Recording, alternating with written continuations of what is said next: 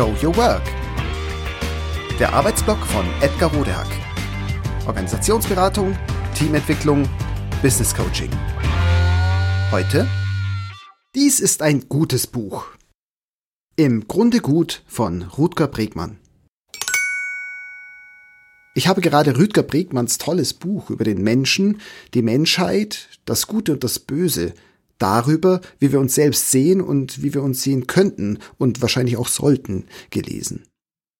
Es ist eine sehr empfehlenswerte Lektüre für alle, die sich für positive Veränderungen interessieren und die bereit sind, ihre Meinung und ihr Weltbild in Frage zu stellen und vielleicht sogar zu ändern. Der Historiker, Journalist und Aktivist Rüdiger Bregmann geht der Frage nach, wie es kommt, dass wir ein so schlechtes Bild von uns Menschen haben. Dabei geht er einer ganzen Reihe von vielen bekannten Geschichten nach, in dem von der schlechten Natur des Menschen gesprochen wird. Was ist an den Geschichten dran? Wie war es wirklich? Warum erzählen wir uns die Geschichten so und nicht anders? Das ist sehr spannend und lehrreich. Ein echter Augenöffner. Zumindest für mich.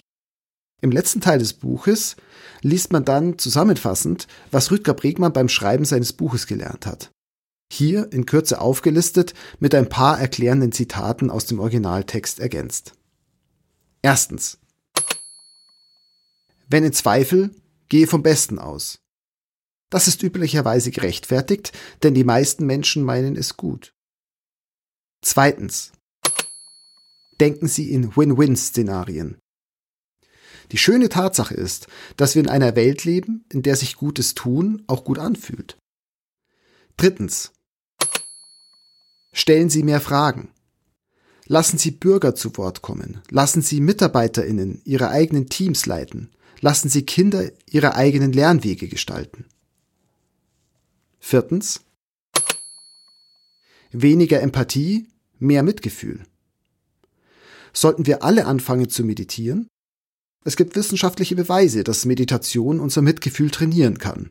Wenn wir trainieren, um unseren Körper in Form zu halten, warum nicht dasselbe für unseren Geist tun? Fünftens: Versuchen Sie, andere zu verstehen, auch wenn sie nicht verstehen, was sie wollen. Die Geschichte lehrt, dass Fortschritt oft mit Menschen beginnt, die andere als Besserwisser oder sogar unfreundlich empfinden, die unangenehme Themen ansprechen, die Unbehagen bereiten. Schätzen Sie diese Menschen, denn sie sind der Schlüssel zum Fortschritt. Sechstens: Lieben Sie Ihre, wie andere Ihre eigenen Menschen lieben.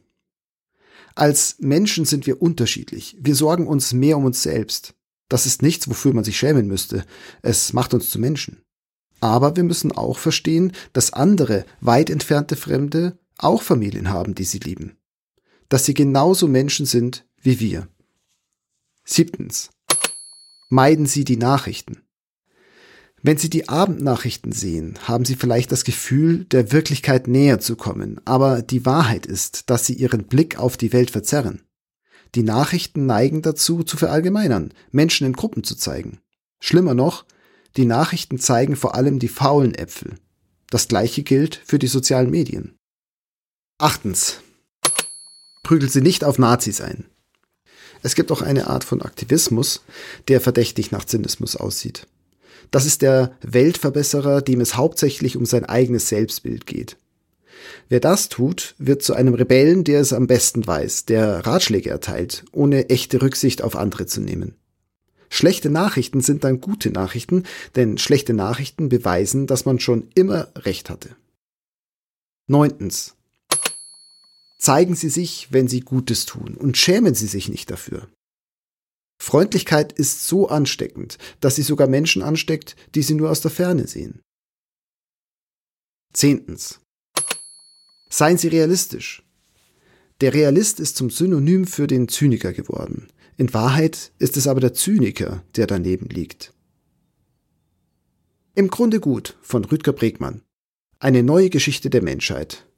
Erschienen im Rowohlt Verlag.